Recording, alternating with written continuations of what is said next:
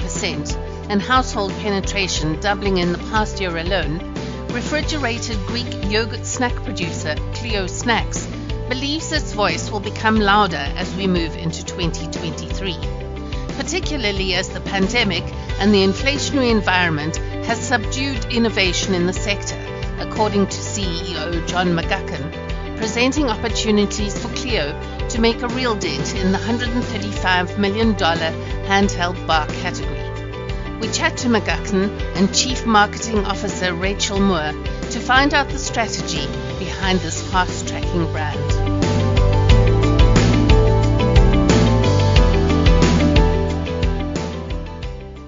John and Rachel, thank you so much indeed for joining me today.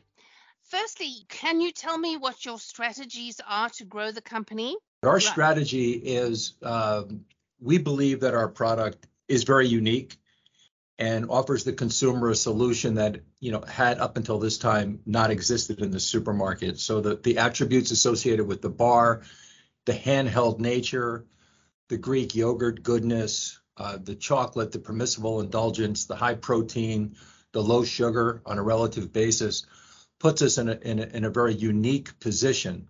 And consumers are certainly responding to that, as is the trade. So when we look at our strategy, certainly we we need to continue to develop our household penetration, which has doubled over the past just the past year. And we need to continue to expand our distribution. So our distribution has grown 54% in terms of total doors just this year. And believe it or not, Clio already has an ACV topping 52%. So um, we're on our way, but I think our voice will become louder as mm-hmm. uh, we move into 2023. And One of the things that we really need to do is better define the merchandising for this particular category. So, handheld bars in refrigerated are growing dramatically. Handheld bars now represent about $135 million in annual sales and growing at about 35%. And one of the challenges has been to establish that footprint with retailers, Uh, whereby consumers have a destination to go to.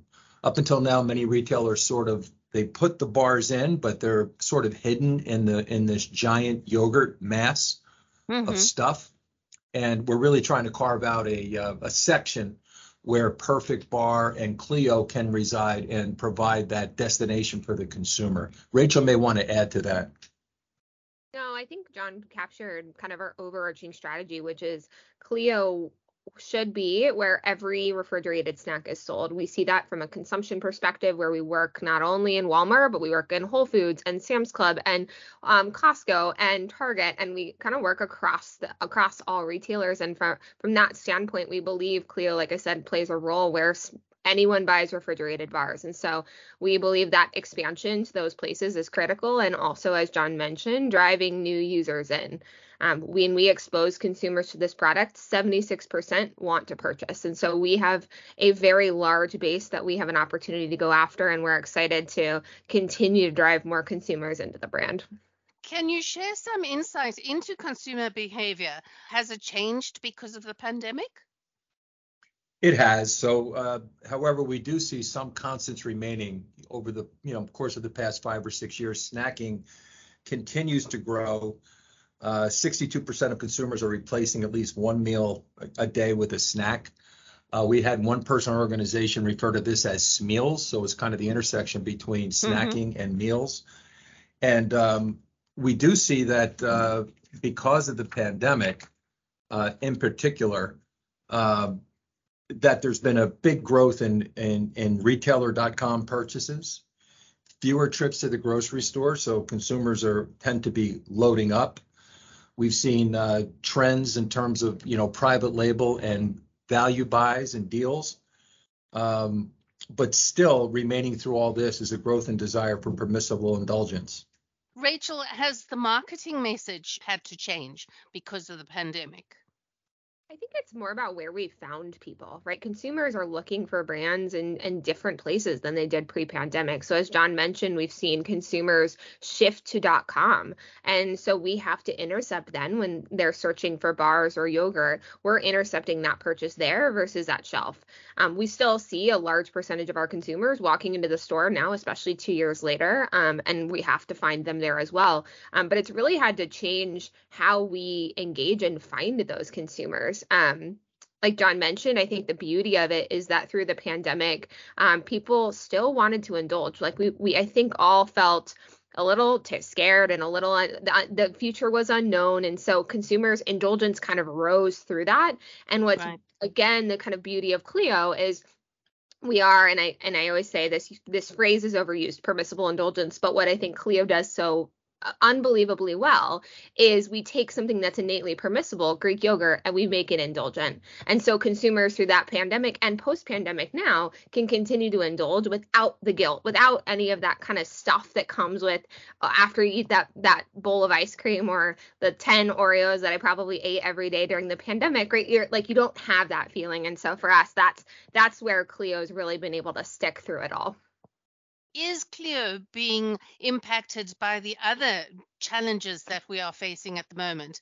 So we're we're challenged with the same thing that everyone else is challenged with through this inflationary period. Mm-hmm. But I think what we're very fortunate for is the fact that we we became innovation uh, for a large number of customers and consumers just prior to the pandemic hitting. So um, we have our innovation in the street and it's growing, and we've been able to expand our flavor offerings um, and our innovation innovative profile. Now we're introducing multi-packs, which are also uh, a critical consumer trend that's developing. People are buying more multi-packs, and, and we're going to be participating in that and beginning in September. Mm-hmm. But I think that to a large degree, due to inflationary and margin pressures, a lot of companies have resisted innovation. It's it's become risky uh, to a certain extent uh, through this time as they're struggling with labor and they're struggling with inflation. And so companies have sort of uh, SKU optimized themselves and protected their core items, their their core brands at the expense of innovation. So I, I do think we've seen much less innovation over the course of the, well, since the pandemic began. Hopefully, uh, as things turn in 2023, we'll begin to see more innovation, but I think we've been able to. I think it's been opportunistic for us because we are such an innovative product for right. today's consumer. What are today's biggest trends, Rachel? I think, um, like I mentioned, I think consumers are uh, will always and have always continued to want permissible indulgence. I think that is something we see continuing to be the case, um, and we're in fact even seeing that grow. We're saying when we were doing a little more digging, 74% of consumers say they can't imagine a world without chocolate, for instance, and 80% of consumers note when indulging they they they want at least one a day. And so we're seeing that continue to rise. So I think that's where Clio Red's kind of a beautiful trend. I think as we mentioned during the pandemic and post pandemic, we're seeing consumers shift more towards fresh that's a huge, we believe, opportunity for Clio as well because consumers have access to their fridge or did for two years and have now rooted those kind of behaviors into what they do day in and day out. And so we believe consumers are going to continue to expect fresh and they're going to continue to expect kind of better for you ingredient lists. They they have high expectations and we believe they should be allowed to and and we are feel like again we can lean into that in a really beautiful way. So I think those are some of the critical things we're seeing um, in market and then product wise, as John mentioned, I think we're also seeing cons- uh, brands react to changing behavior where consumers are, are shopping less often in stores. They're bulk buying. And so um, multi packs and multi serve options continue to grow. And so that's another mm-hmm. trend we're definitely seeing again, both post pandemic and in the economic times that we're in. I think there's there's an opportunity for brands to really lean into um, this kind of larger bulk buying behavior that we're seeing consumers do. Can you tell me about the company, how it began? So, so Rachel was here for the four and a half years. Go ahead, Rachel. Clio was founded um, by our founder and now head of the board, um, Sergei Konchakovsky. He was uh, a Ukrainian immigrant, actually, who came to the U.S. in his 20s um, with his family. Uh, he was a doctor by trade, but ended up in accounting, and and by kind of a couple of uh, acts of, of fate or whatnot, um, he ultimately was able to kind of come up with the textured yogurt that you see in the product today. It was actually a, a, forgotten lamb roast uh, for his wife's birthday, where they were doing a yogurt rub for the outside of the lamb, and it was left in the back of the fridge. His kids uncovered it and uh, really felt like there was something interesting there, um, not only from a texture perspective, but it reminded him of a snack he used to have in Ukraine that used to be made of farmer's cheese, and then it was right. surrounded by chocolate. And so he ultimately went around the country and even internationally to try and find ways to make this product. And everyone told him it's going to be far too expensive or far too difficult. And so he ended up buying a lot of machinery on his own off auction in Europe and, and here domestically, and ultimately built a, a, facility in New Jersey. And he produced his first bar in 2015, selling it feet on the streets in New Jersey and New York uh, for about three years until 2018. That's actually when I came on board and we executed a, a, kind of brand i will call it a not a rebrand but a brand build um, to mm-hmm. ultimately mm-hmm. take the product to market and it was at that point that Clio went from about 200 regional doors um, to Walmart uh, overnight. Um, wow. And it's it's a funny story because the Walmart buyer actually left a voicemail on Sergey's uh, cell phone saying, "I'm interested in your product." So really a huge unlock for the business and ultimately from there the ball was rolling between whole foods target again uh, costco sam's club kroger now. Um, clio can be found in over 15000 doors nationwide and and so the growth over the last four and a half years has been pretty phenomenal as the as the brand has reached more doors as well as more consumers um, and grown into the business that it is today I didn't realize the Ukrainian link there. Yeah. Have you got very involved with raising funds for the crisis? Yeah, this is something Sergey is extremely passionate about, and we as an organization are continuing to try and find ways to continue to support. So back in March, um, when we found when uh, the war kind of was at a vengeance, we um, executed a pretty large um, raise with our consumer fundraise with our consumers. We matched donations or we matched purchases on our website and donated to a, a wonderful organization out of New York called Razom for Ukraine. They're um, an incredible organization that helps support directly um, the initiatives that are happening there, donating um, medical supplies and uh, and also having kind of roots here in the U.S. to help supplement and and support that delivery of those goods to Ukraine.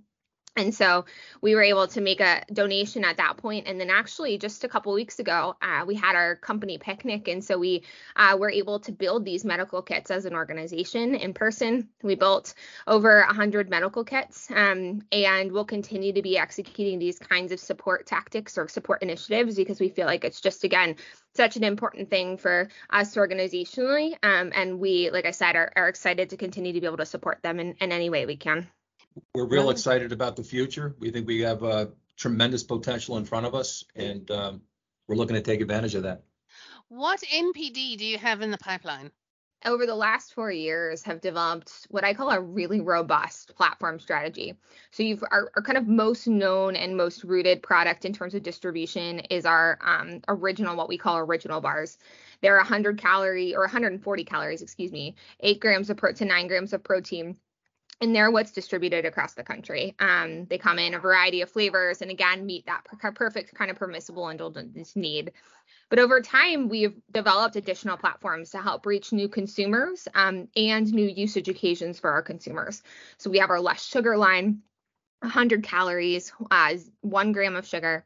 We have our uh, mini bars, which are 22 grams, so about 50% of the size of our core bars. They come in an eight pack, really leaning into that kind of mindless snacking occasion, we like to say. Mm-hmm. And then the last one is parfait, which is a layer of granola, a layer of yogurt, um, and really leaning into the breakfast occasion. We're seeing consumers continue to grow in that usage occasion. And so across those four lines, we believe we have this pretty incredible, these incredible platforms that again meet unique user and usage needs. And so with that, what when we think about expansion and growth, it's really about honing in and finessing those product lines, finessing the flavors that are in them, continuing to grow those pipelines by product line to right. be able to meet those consumer needs and make sure we're putting those right products in the right places. Um, and so for us, that's our focus in the short term is really kind of getting that product line out there. Um, and then again, we don't think that that there's a limitation on where this brand can go given its positioning. Um, down the line there are opportunities and things like kids there's opportunities and and other pack sizes and whatnot but right now we're kind of really focused on on what we're doing now because we believe we're again hitting both usage expansion and user expansion. How important is social media and celebrity endorsement for the brand social's been critical to this brand and i think right for us it's a it's a way for us to meet and and engage directly one-on-one with our consumer. From day one what we've tried to do is really build that personal one-to-one relationship because we believe and, and we're seeing it today right as social media continues to evolve we're seeing relationship and loyal like a relationship with loyalists be the most critical thing for a brand. And so social media has been a platform for us to drive brand awareness. It's been a platform for us to engage with our loyalists. As i mentioned we actually have an ambassador program with over 4000 ambassadors to date now Wow. And our yeah, and it's been and it's been a way for us to like I said kind of bring brand to life, personify the brand. And so it has been it's been highly critical for us, but at the same time, it's been again a vehicle for us to do one thing. It's to build that one-to-one relationship with our consumer. So whether online or offline, that's that's what we're trying to ultimately achieve. And and for us that's been I think more important than any sort of celebrity endorsement. We've done macro influencer work like many brands, et cetera. But for us, again, we feel like that that consumer, the everyday buyer who has a voice within their community is is who we need to that voice is the one we need to amplify. John, where do you see Clio Snacks in say five years from now? I would say that within five years that that Clio will likely uh, be a target for for a strategic. Uh, we just saw Mondelez just this past year uh, pick up Clif Bar for $2.9 uh, billion. Mm-hmm. So I think that this this bar category, as it migrates into successful showing within the refrigerated environs, will continue to attract attention, and and and the category will develop significantly, um, really due to all of the attributes that Rachel has alluded to. What are your predictions for 2023? For the brand, I think we'll continue to grow at, you know, 35 to 40 percent We'll continue to expand our retail footprint. We'll launch our multi-packs and uh, gain that merchandising solution that I was referring to earlier, mm-hmm. where through category management, we'll be able to kind of define a destination for consumers in the case. And I think we'll begin to expand um, through this food service segment, as I mentioned earlier, into colleges and universities, airports, and hospitality if we think 2023 and beyond, I think it's really starting to see that vision of Clio being everywhere where fresh snacks are sold and and consumed. And so we're excited to be able to continue to seed the product in some of these new channels, like John mentioned. Um, we think food service is a, a, huge opportunity and away from home as a as a sampling vehicle. I think also it's it's just continue to expand that user base. Like John mentioned, we've doubled our household penetration, which is great. We hope to do that yet again, right? Um, and so for us, it's really about welcoming new users and continuing to foster that relationship with those that are are huge fans and loyalists of this brand and and continue to kind of build build from there. The only other thing I would I would stress is that as we look at plant-based and the development of, of plant-based solutions, that's something that we'll also keep on our radar moving forward uh, mm-hmm. uh, to see if there's an application for Clio. Uh, but right now, that's not in the works. To kind of build on that from John, from what John mentioned, um, I think for us, right, it's about and, and John alluded to it earlier. It's about authenticity and it's about making sure that we're um, we're meeting the expectations of our consumer. And what Clio does is it meets again permissible indulgence without sacrifice. And so if we can achieve that in other categories like or in other forms or types like plant, then that's a, a space we'll go. But it's going to always be about keeping that our singular focus, making sure we're, we're there's no sacrifice required when you're consuming a Clio bar.